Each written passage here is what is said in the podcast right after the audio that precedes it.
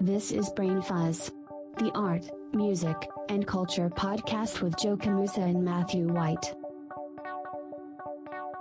In episode 19, Joe and Matthew join Lacey Haslam in the home of the Archive of Creative Culture, an early 70s Airstream Argosy. Creativity and inspiration are explored. Some David Salle is read aloud. Book recommendations are made. But first, what is the project and how did it get started? We've talked a little bit about this project, but I would like for you to kind of start from the beginning. How did this happen? Where has it been since you and I last talked? In, in 2014, I had um, this really life changing experience in that um, my mentor and friend and kind of like guide in the art world um, was diagnosed with cancer and it like happened super quickly and there was this process of um, coming to terms with you know life and death and um, the gap that I knew he was going to leave and then versus like the gap that he left in my life when he passed away. And um, and he was really like the connection. He was really the the person that was would sit and brainstorm with me you and know where, and this is was- he? Where did you meet him? so in San Francisco, this is this is all in San Francisco. Um, during is- my grad school years, Okay. um, when you know he would end up. I mean, he he helped me move into my grad school um, studio, and you know just had all of these memories, and we would do things together. He was probably like I, I worked for him in a my first gallery position. You know, he called me up one day and said, "Oh, I'm you know trying to."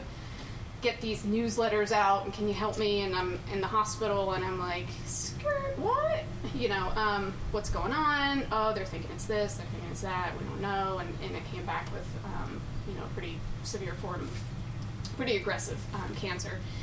And within about two months uh, he passed away. And um, it was that process of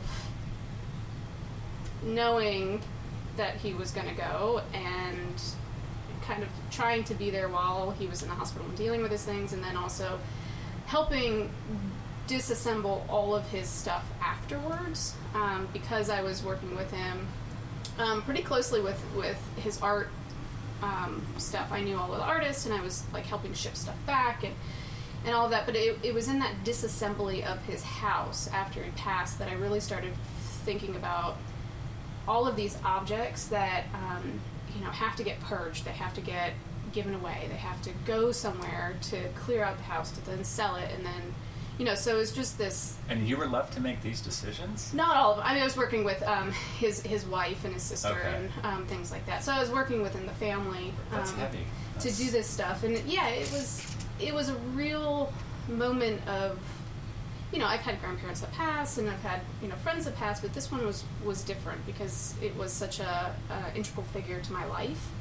And just watching kind of how everybody dealt with um, you know his stuff you know and, and the memories he had shared with me with his with certain objects and um, you know i mean even the tools that he had from his father and grandfather and um, the there's a, a significant moment actually in the tech talk that I talk about his desk, you know, this desk that he made, and the, the memory that we kind of shared with him making this desk and bringing it into the gallery and like being really excited about it.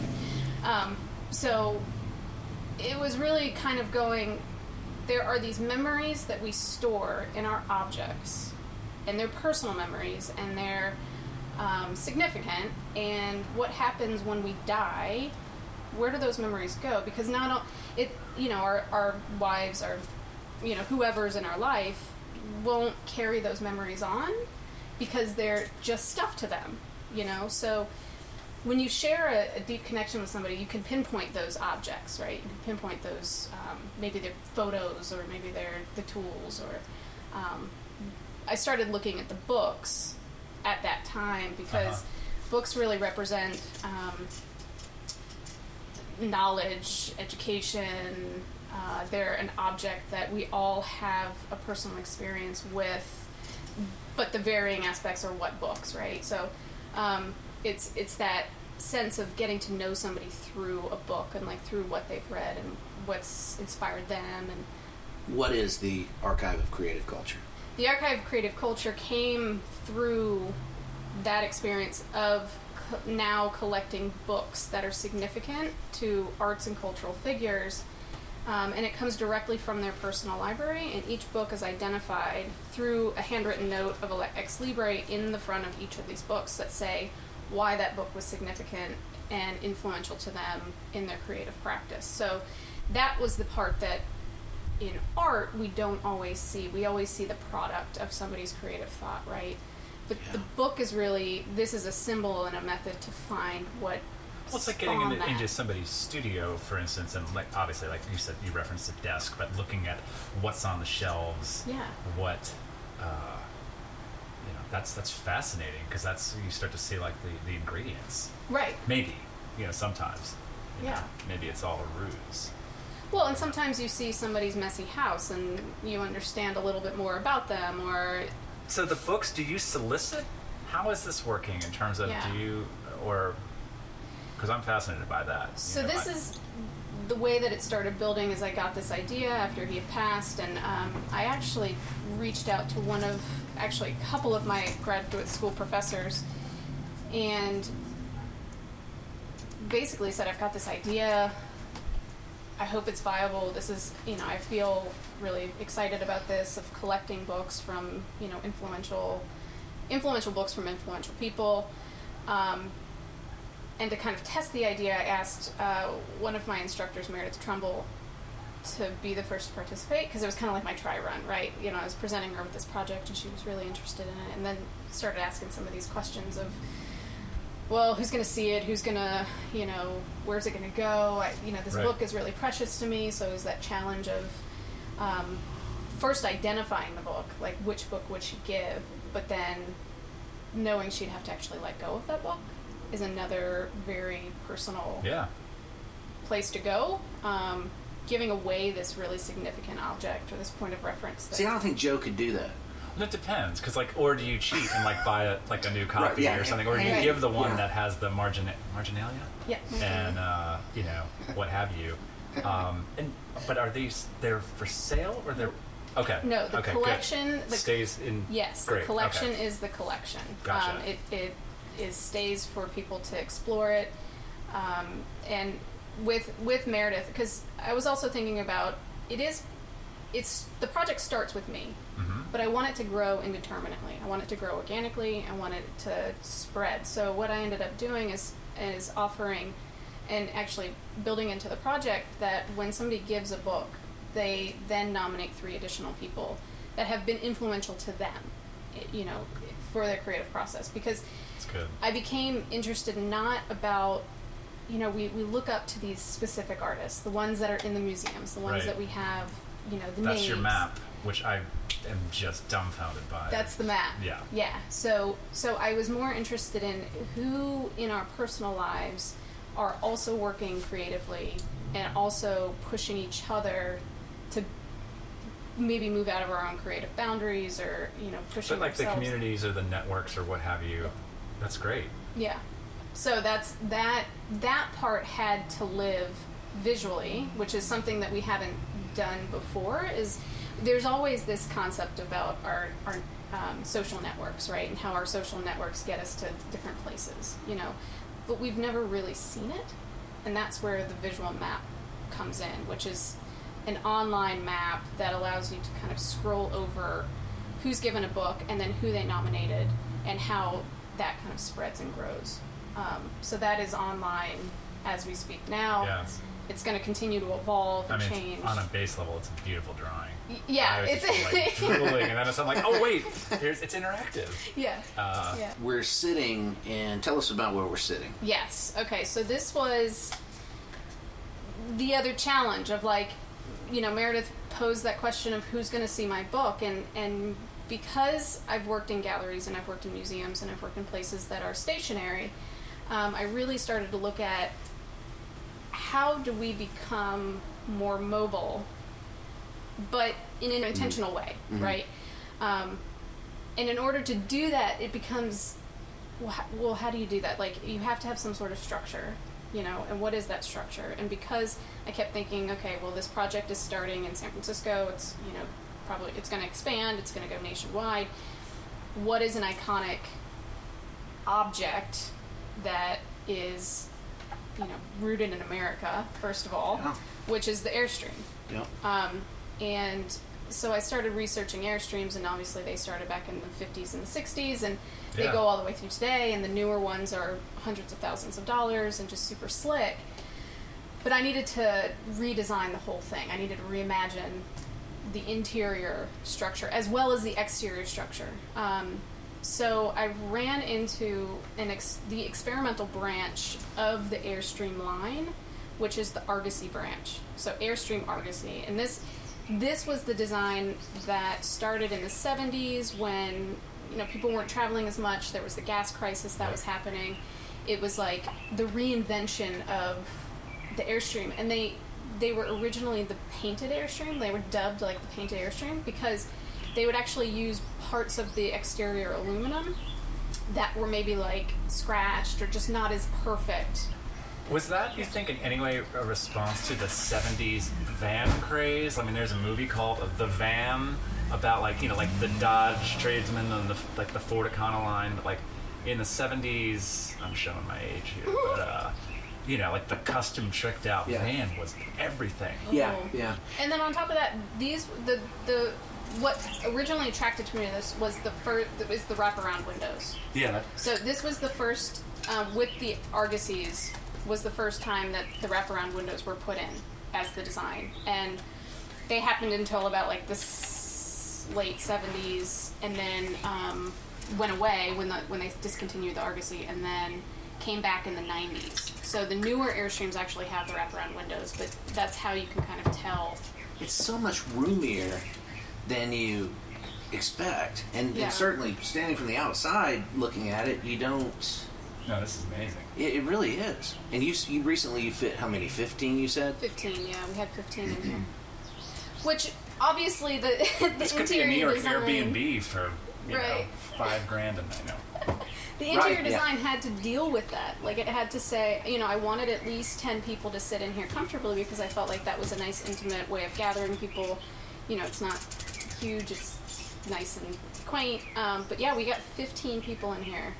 The front windows, though, like I'm thinking back to the classic era of passenger train travel. Like that's got to reference like the Vista Dome uh, passenger cars. I'm trying to think of the double deckers. That um, this must be amazing. I mean, obviously you can't legally ride, nor Back- should you No. ride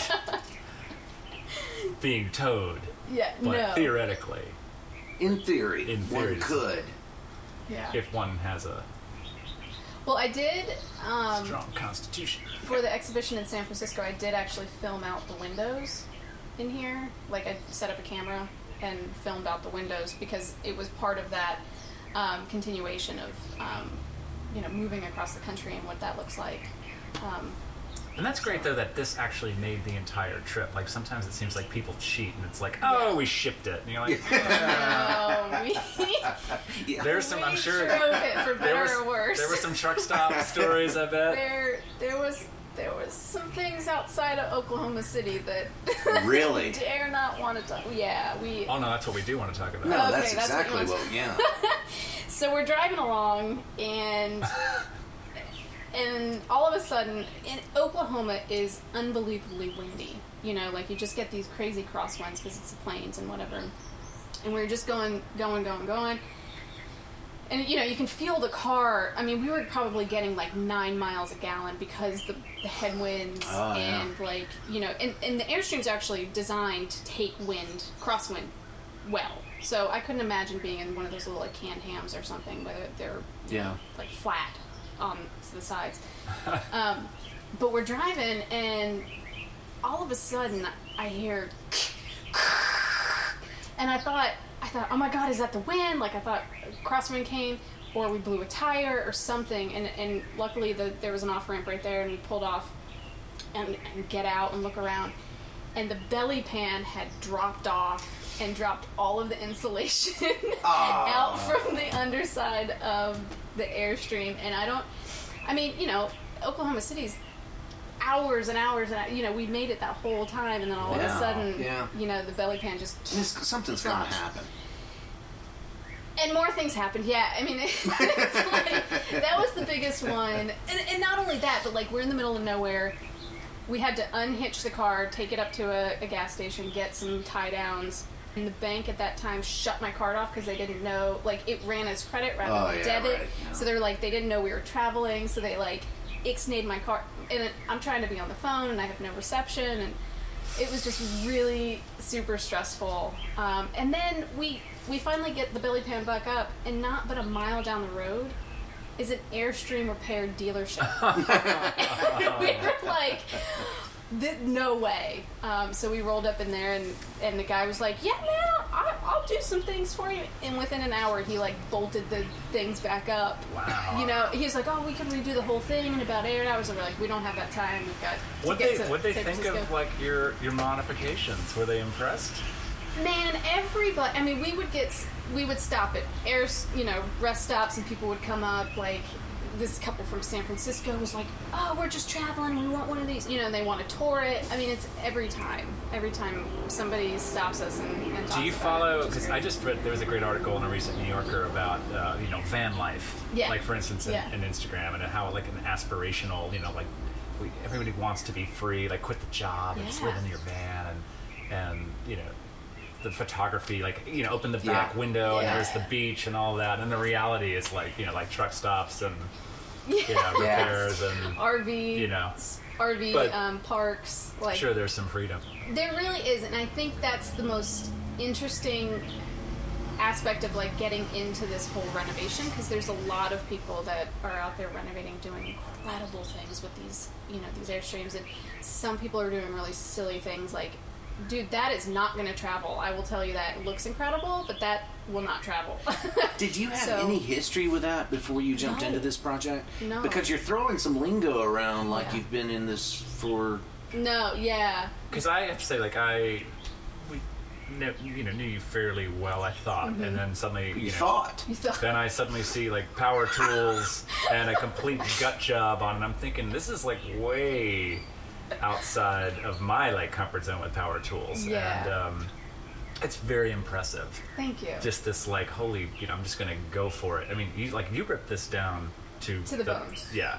yeah to the bones and it was um i think i had i, I had a very significant moment when the floor was pulled up the walls were down like all the insulation was out Yeah, that's the wires are like hanging Yeah. um, There's a, the moment of self doubt, maybe. Like, what have I done? I did. I did. I sat in here and was like, I know exactly why people stop here and like sell it off as a shelf. I need help. Yeah, it was, and then, and then probably within another week or so, you know, it was like pull it together, get the insulation in, start with the flooring, and the flooring was actually probably one of the most challenging things, like the the subfloor, and then me being five four and carrying these huge, you know, pieces of plywood that you know, and trying to hammer them in and getting them right was just that was that was physically and and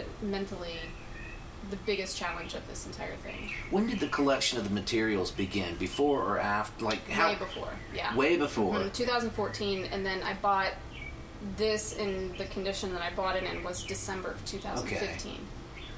Yeah. So did you didn't use this to kind of sell that idea of hey, let me have your materials? Mm. No, um, no.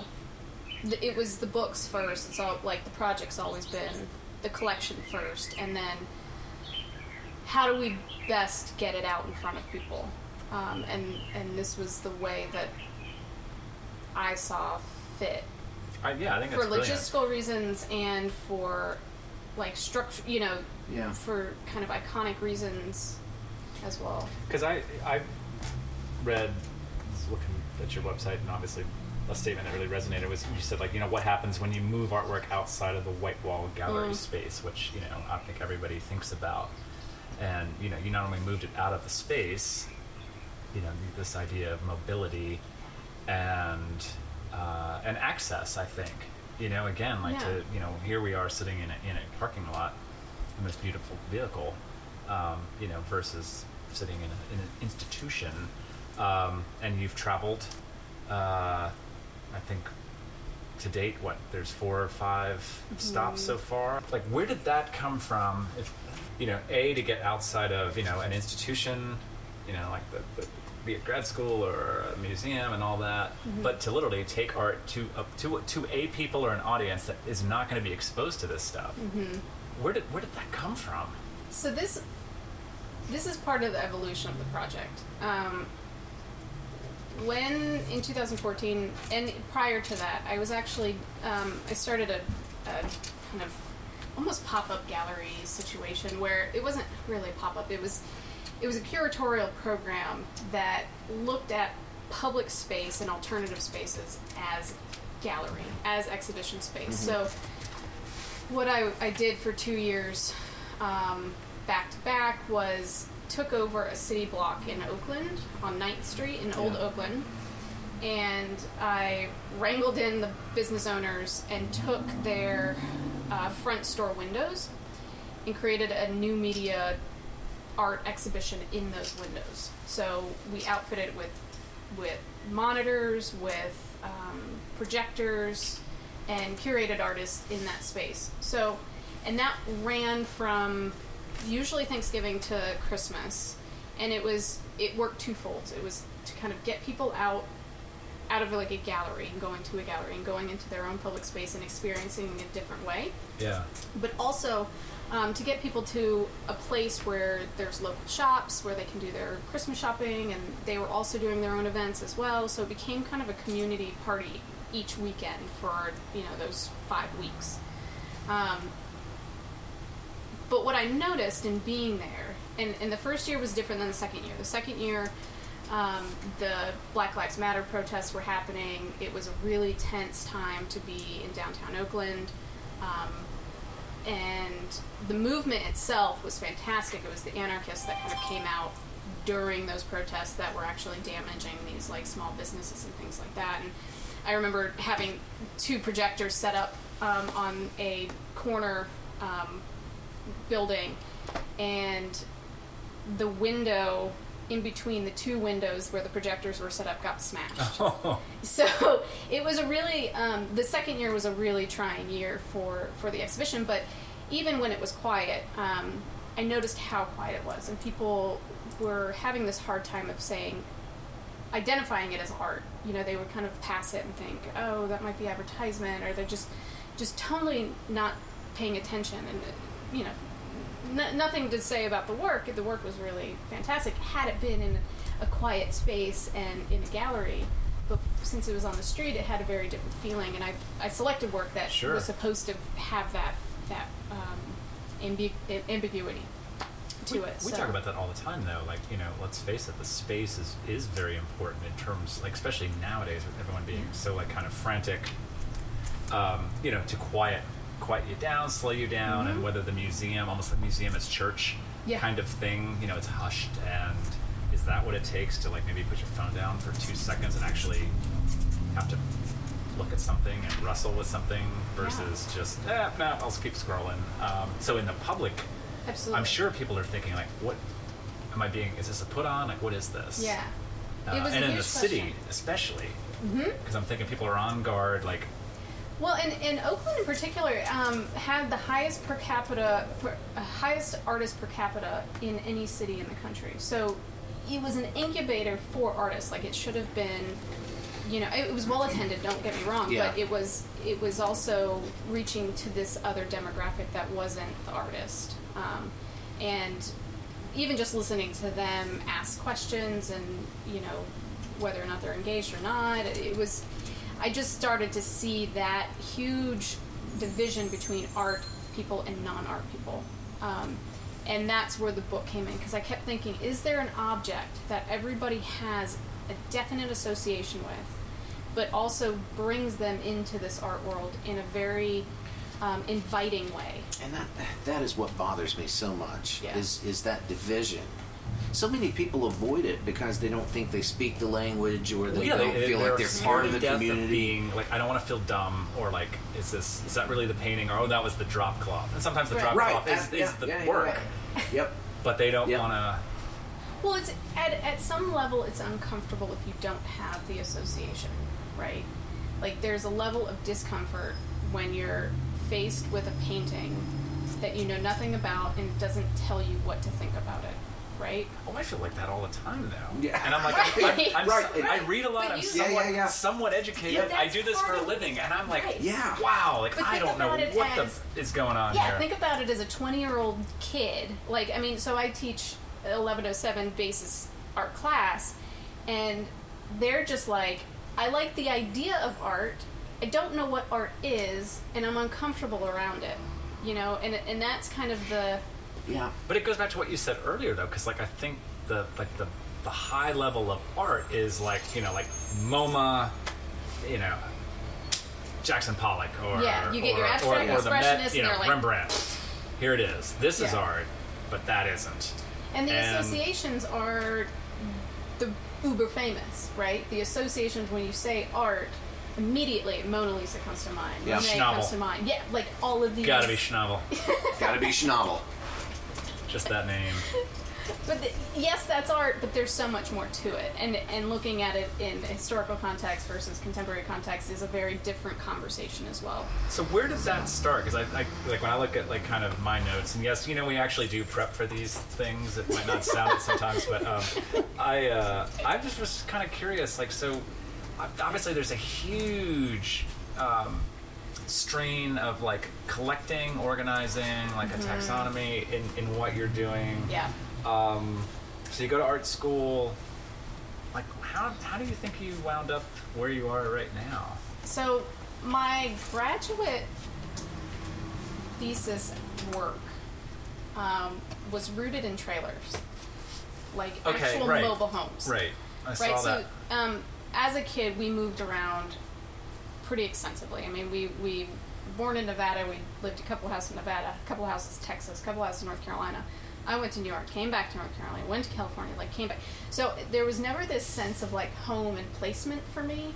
Um, and being kind of my longest stint being in the south i started looking at mobile homes as these really unique objects in that they are mass produced but the facades on some of these things during a certain period of time were architecturally astounding, right? Like not astounding in the in the quality way, Yeah. right? It was astounding in the in the design way. Um, and so I kind of looked at them within the mobile home park, which is which is really quite a community. I mean, there's usually people like hanging out outside. Yeah, there's kids right. like riding bikes. A like, lot of community. a lot of community. A lot of so community. and the There's some idea engagement going on. the idea that like these homes are meant to travel. She's buzzing. Yeah. Don't let- don't let that derail you. though. Mobile and glamorous world. Yeah, it, it can be off-putting. Most of our guests don't really hit that too often. She's scoring well. Anyway, What is, let me ask you something. Yeah. What is the di- Uh oh.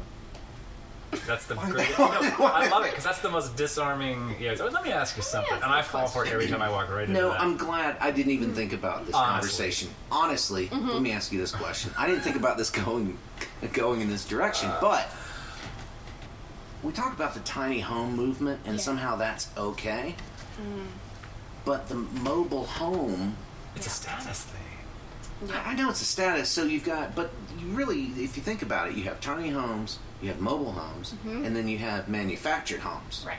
Right? And then you have big mansions. But prefab and tiny, like you look at Dwell, like I like Dwell. Yeah. Dwell is like porn for me. I'm like, oh Right. my god, look at Everybody this. does, right? Yeah, Yeah.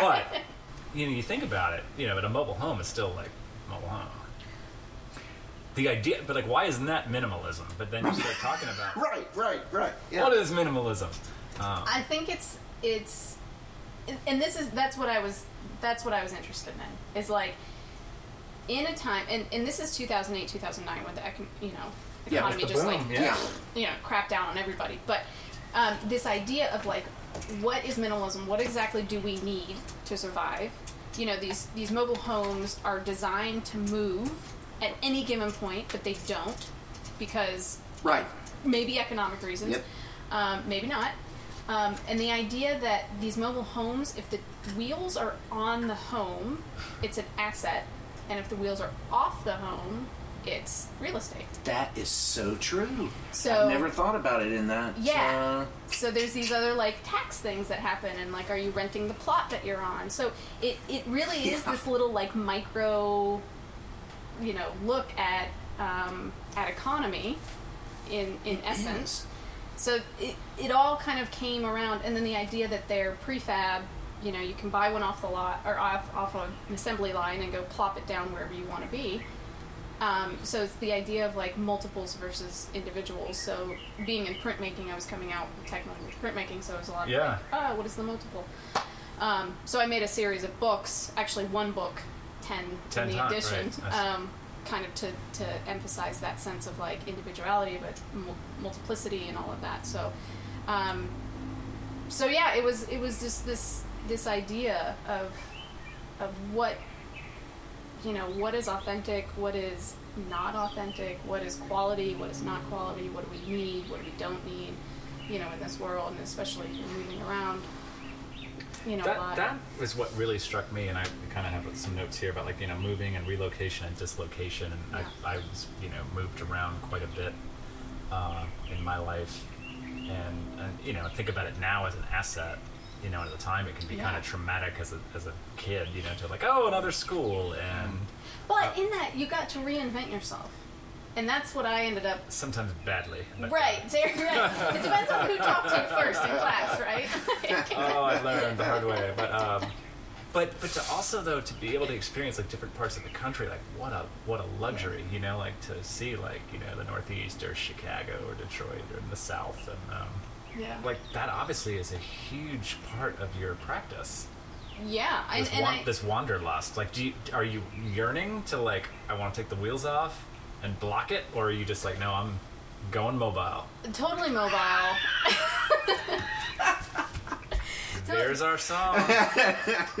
One of the greatest. Seriously though, no, no. You can go on YouTube and there's like I guess it's like from an app or something, but they can separate like the the tracks. There's a track of just Pete Townshend's gu- acoustic guitar and mm-hmm. Keith Moon's drums, and that's what he was playing along to. It's one of the, I mean, a most amazing propulsive drum tracks. With an acoustic guitar, I mean, listen to that Yeah. song. It's, okay, going mobile. Go on mobile. We can edit that well, out. and, and the other, I mean, the, the other thing that I actually kind of traverse is this the term moving versus mobile. Um, because I call it a moving museum Yeah. rather than like a mobile gallery or mobile museum. Because gallery tends to have some connotations of like commercial space, right? Um, but mobile, to me, and you know, maybe somebody could you know add to this conversation but mobile just means you're just you can move right but moving to me denotes some sort of Okay. direction right like you're when you move you go from one place to another place Yeah. so it's a really slight nuance in those terms but for some reason this idea of moving you know pro- projects some sort of like forward motion um, which is what i i envision this to be you know So, are, I mean, I want to ask a practical question. Like, so right now there are some amazing books that I'm lusting over on the counter over there. Um, like, are all the books in here right now? no they're not And so you've limited our selection today to five titles. yes Okay. Which yes uh, We're going to read out two of loud them. in their entirety. in their time until the batteries run. but I mean, two of them, I'm like, all right. Uh, Mm-hmm. Are you how, how familiar are you with uh, out of the five? Are you? Uh, I'm good with like I think two, Yeah. and, uh, and there's somewhere like I can't pronounce that, and it sounds amazing. The author. anything. Oh. But if, if Yeah. you could throw that out in a question, like in a in a after it, oh, like Yeah, people yeah, just yeah. like, oh, he's bright. yeah Wow. Smart. well, I was reading the the Prussian translation. yeah. There's so much nuance. Oh yeah. But out of the so With my got- agency. Well, I'm a book fanatic. Thank you. And uh, but I, I think about that a lot because like you know and I don't I don't collect books like I buy books to, like because it's trying to Yeah. continue to like unlock this puzzle that I can't quite figure out which Right. is you know but that thought that uh, you know where they go later and you know you hope that they somebody can benefit from them. And now I'm like, actually, it's horrible because I'm getting older. Like I don't put my name in my books anymore. Like I'm getting a little more reticent about writing in them, which is Interesting. horrible. 'Cause I, I- mean, I have never put my name in. oh, I didn't. When I was eight, I put my. um, have you? How did you yeah, do that? I don't know. It just was one of those like I'm here. I guess I don't know. Um, I think that's significant, though. It is, What? and now, but now I'm like kind of nervous. I'm like, oh, but you know, like maybe this book could, because then you're also. I, I actually, you know, my brother turned me onto this, and he was like an English major. He was like, because I, I like would write and underline. He's like, Yeah. and he was like the pure purity of the page.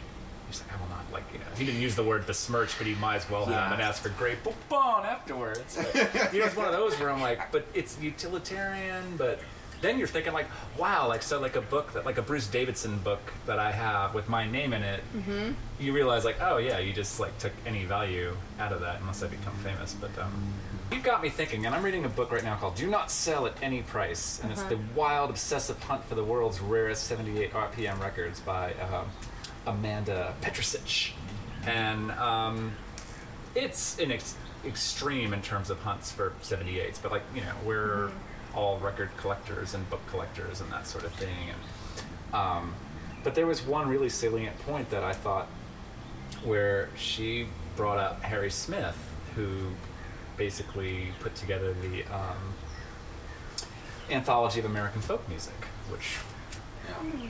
you know how many records uh, which uh, these things would have been lost to existence but this notion of um, that she brought up i hadn't really thought about it but specifically of harry smith kind of repositioning like the collector rather than the critic or scholar as the architect of a canon like as the arbiter or as a storyteller.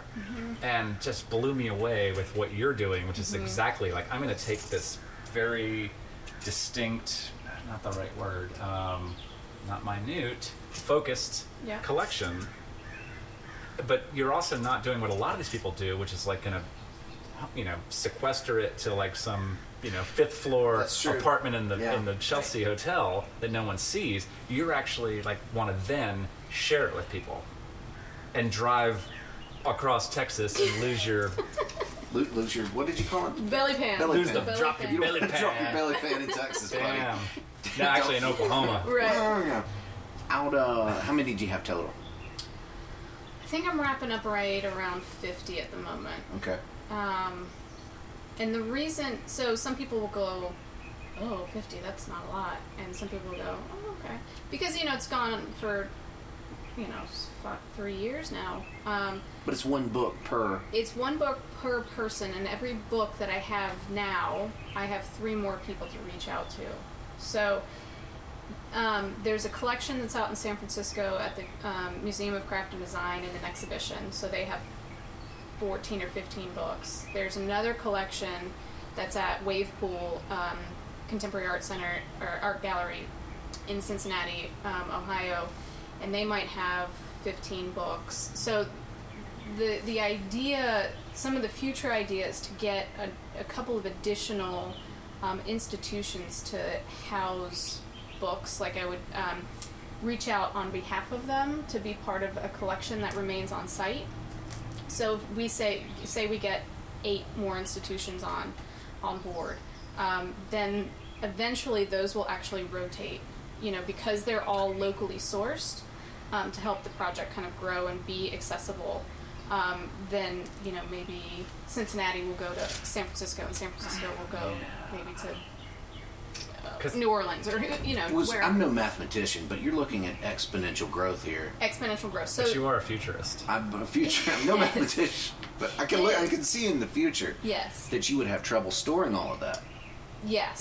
So eventually. So Yeah. that's kind of where that component plays a part. Um, but there will be in future, hopefully very near future, um, a facility that will open up, and there will be a library associated with it where people can come and access it. Um, not take the books out or any of that. It would be Yeah. more like a reference library where they people can come and No, sit. I think that's look at great, and. I mean, I, I I feel like I'm on a ramble here with the Harry Smith thing, but like I Mm-hmm. think that was something where he amassed this amazing record collection, and everyone was like, "Well, what happened to it?" And suddenly, to read in this book, which I won't be a spoiler, but to you know, for the author to be in these like basement storage vaults of like you know libraries in New York, and like you know this man's intent, his whole life was for this to be exactly in order. It's important. I made this, you know, the the canon, and you know a lot of stuff suddenly kind of leaked leaked away. Right. And nowadays, I guess I think I, I mean I think there's maybe it's the nostalgia boom, or just an awareness. No, but we seem a The lot nostalgia more boom, yeah. a lot more. Nostalgia isn't what it used to be. Sorry. Ding. Um, I'd make a million if I put that on shirts, and now I just gave that away. Yeah, you- I want Oh, it's out royalties. there gave it now. away. Damn it! Edit that out. Oh. but you know, but to think about that, like, how do you keep things together? And I think it is important, and like books especially. You know, a few. It was only a few years ago where magazines and you know newspapers and books were like records were oh it's over Right. Yeah. no one's Yeah. and now but you know obviously we're sitting within feet of an amazing record store and Yeah. uh, there's a, there's a hunger for it but i mean to actually um, Yeah, but and, and I also have to wonder, like, when they said records are over, was it the commercial aspect of records being over, or was it because I don't think the nostalgia ever went away. There is a certain level of value, like people. for the masses i mean Right, like for you know there are a few stores where you're like wow you guys have hung on through all of this Yeah. or Yeah, athens yeah, georgia for instance but Yeah. um, you know, it's great. Like the one thing that I will say that you know, yeah, I'm paying more for vinyl now, but the amount of offerings is fantastic. Like, Mm-hmm. yeah, I'd love to replace my copy of blah blah blah and get it on 180 gram. That sounds, you know, or it's been, thank, you know, maybe it's been even been remixed or remastered. That's fabulous, but Yeah. I just don't want to have to pay like thirty dollars more for it.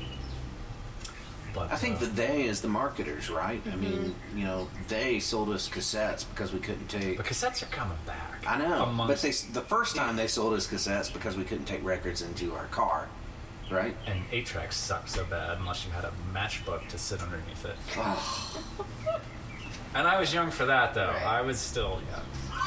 I was 10. And Nintendo's back.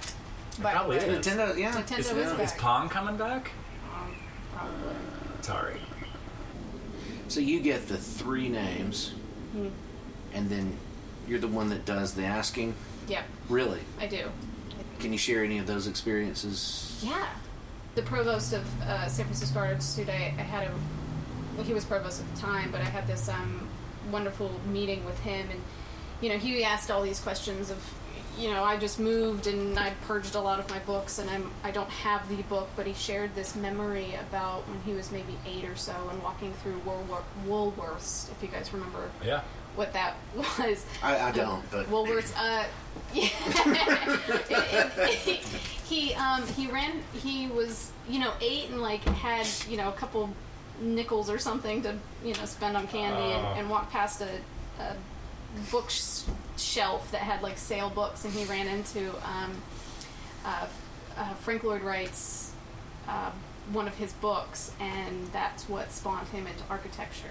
Really? So yeah, you know, just these these really significant moments that um, I'm in conversations of getting those intimate conversations So into are a those book form. recorded or those. They're, they will be in book form, I mean, like you, you amaze me in terms of like being like this, like, like again, like a Harry Smith or Alan Lomax in terms of like this archivist, Yeah. which is no, it's great. did you see that? I mean, did you know that that was a part of your? Is it a part of your personality? No, I um so interestingly enough, I, I I've always been interested in um, kind of anthropology and Okay, kind of yeah. tracking, um, you know, even ancestry. I'm interested in that stuff, but being an archivist was never really the something that was part of my practice. It was more interested in you know social aspects of what art does, and then yeah, and then th- the way that things evolve just provide these really incredible encounters, and I and I think that's the the part about this project that really gets me is making connections that I never would have And made. it's so open ended, which is fabulous. Yeah. This can just go on Yeah. and on, and there's a great hook, which is like, and you've got this beacon, you know. Um, I don't mean to sully it, but like, you know, of, of nostalgia. I mean, Yeah. a beautiful. We're sitting in a beautifully restored, polished airstream. You know, the epitome of, of freedom and the American dream. You know, and, and Kerouac, and I mean, Mm-hmm. and to be able to then bring this archive you know again instead of it being like well you have to ask permission and who knows to go to like these rare book you know and they, they mm-hmm. exist but like you know who again who has access to these things and if you're working in an institution or you know a college yes you know that but the average person doesn't and i'm still thinking there's power whether they even open the book but the, just the spines alone mm-hmm. offer Yeah, a world That is so true. of inspiration Yeah. Yeah. and or I mean every day when I get out of bed that's what I'm thinking about like what where's the inspiration you know like Well, and that's the thing is What what, feeds the keeps machine? what keeps us going. I mean, we're you know, as artists, we're working just tirelessly for something that you know most people get up and go to work and they have a high-paying job and you know all those kinds of things. You know that that becomes motivation, but as artists, it's not. You're not necessarily Right. Gonna know. You don't know you're going to work and going to make money. You're going there. You're going to work in your studio because it's something you have to do. you have to and do it and no one going. and I always kind of you know say like you know and, and no one cares you know whether you're in there or not Yeah. which is you know which is a healthy kind of writing mechanism but we've been trading this book back and forth this David Salle book Mm-hmm. but you know he was kind of talking about you know it was advice to to grads Have you? Do you know about this? How to see No. David Salle? i love the Seussian uh, artwork though it looks like go dogs go look at the cover did you guys read it go Dog- no No. Mm. it's before your time You, you picked it up at a Woolworths. i did for five cents oh Lord. Okay, this is this is from the essay "Art is not a popularity contest," a commencement address given at the New York Academy. A commencement address given at the New York Academy of Art 2011. Get ready. Okay. Taking a few steps back, we find ourselves at the subject of art school. Art school is like every other kind of school, only more so. It's a kind of fiction that masks a challenging situation. Whatever your expectations about the world you're poised to enter, the simple truth is this nobody is waiting for you to take a seat at the table of esteemed creators. Nobody's even waiting for you to take your place at the table of studio assistants. No one's waiting, period. You'll go from an environment where people regularly respond to what you do and who you are to a world where your calls probably won't be returned. There's likely to be no echo at all. This shift is more dramatic than you might imagine, and it will test your inner resources and very desire to be an artist.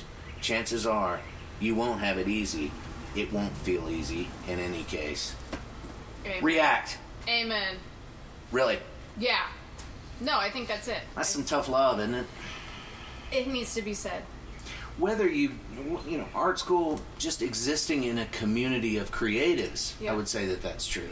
Yep. At some point, you get pushed out of the nest, right? It, that is my one point of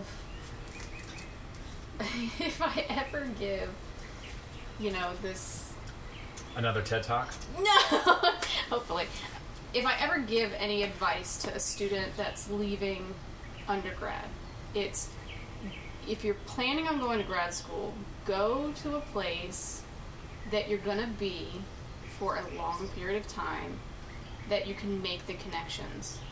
Because once you're done with that academia, it's really like and, and if you move away, you move away from that community and the people that are going to network with you and know your work inside and out and be able to promote you to other people. You know, you you you move away from that. Um, so if you go someplace, you make the connections, you study under certain teachers, you be proactive in all of that. Um, that's kind of how you build, and that's that is the power of our network. You know, it's not just the power of school.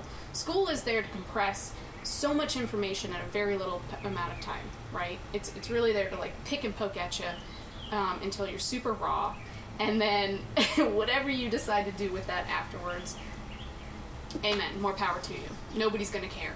You know, um, you might get criticized, you might get praised, but it's your network that is the Yeah.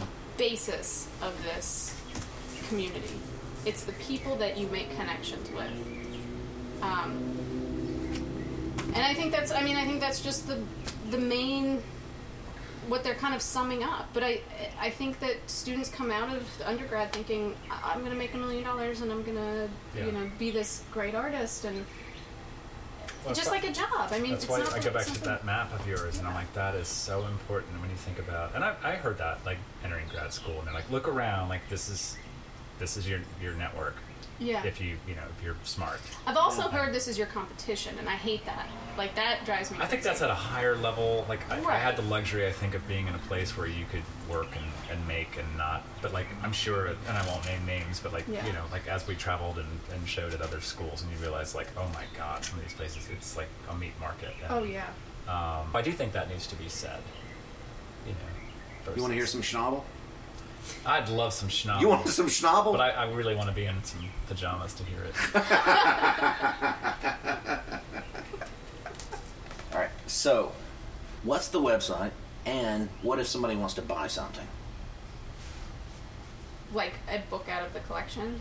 Well, they can't buy the books from the collection, but Right. Okay. So the website is www.archive-project.com. all right. Okay. On the website, you can do a couple of things. You can explore that graph, that map, the interactive um, data map. You can donate to the project. Um, you can shop. So we're going to have a little like museum shop in here, and you can also forthcoming sign up for a book subscription. Um, so the book subscription is going to be organized by asking maybe a contributor to the collection to say, select three books that every artist should have in their collection, and you can sign up for that oh, subscription. oh, that's great. That is So, great. so it kind of takes this the collection in a different route. I mean, if somebody comes in and says, "How can I get Catch Twenty Two? I could probably order it for them, um, order a copy for them. Obviously, the collection stays the collection, but um, if they're interested in, in getting a copy, I could probably order it for them. Wow. Yeah. The, the subscription is forthcoming. That's in like right at the cusp of launching. So I could I could talk to Rudolf Frieling and say what are the three books every artist should have in their collection, and you can sign up. You won't know I mean, what that's- it's that's- you don't know what nice. you, you don't know what you're going to get Yeah. until it arrives. Yeah. That's kind of the, the Right. question mark. But um, by having you know some of these contributors recommend these books, um, Have you had anybody challenge the medium? How so? Like, um, okay, it's not a book, but it's available online, or it's Is it an album? Oh, like um, challenge what a book is. Right. Yes. You have? Um, yes and no. So Okay. my first, there's a design company in Amsterdam that was wanting to contribute a PDF book that they had created. Right.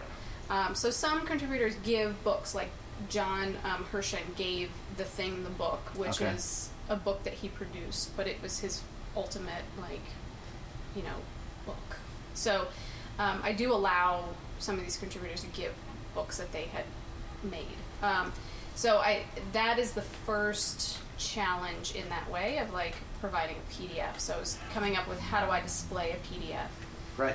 So that could come in through an iPad or some sort of you know Yeah. digital copy, um, that type of thing. I, am and I'm not sure that I would even print it out and place it up. I think I would keep it in digital Right. format Yeah. um, in its display. So Can we turn that question to you? Like, are there three books, or are there? I don't care what the number is that you think everybody should have in a studio. I'm not like a huge. Um, No, I mean I realize that's going to change by the day or the hour, but like right now, like like if, if you were sitting with a student or an artist, like Mm-hmm. or either one of us, like what do you what right now would you say like I want you should have this in your studio? You guys should definitely have The Gift um, by Lewis Hyde if you haven't had that before. Um, that book was one of the first that was given to the collection by Meredith Trimble.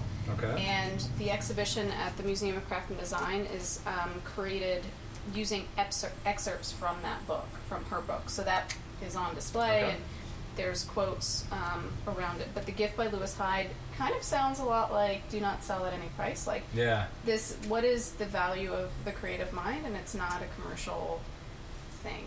Um, and this idea of giving um, objects and exchanging is kind of the core of society, I guess. Wow. Okay. Um, fantastic freaking book. You can flip to any page and pull a quote out of there and just be like mind blown. I would gosh, have there's so never picked that book out. Really? And that's the beauty of this whole Oh, project. right? Exactly. Exactly. And I hadn't known about it until it was given to the project, so you just run across these books that you're like never would have known. Thank you so much. This has Thank been you. great. Yeah, this is amazing. The, the growler is out. Yeah. That means Our work is time done here. done. That's right. Thank you. Thank you, Lacey. Thanks, guys. Appreciate it. Connect with Joe and Matthew and find out more about this and other episodes at brainfuzzpodcast.com. On social media, share your thoughts and comments with hashtag brainfuzzpodcast. Now, go get your Shinabalon.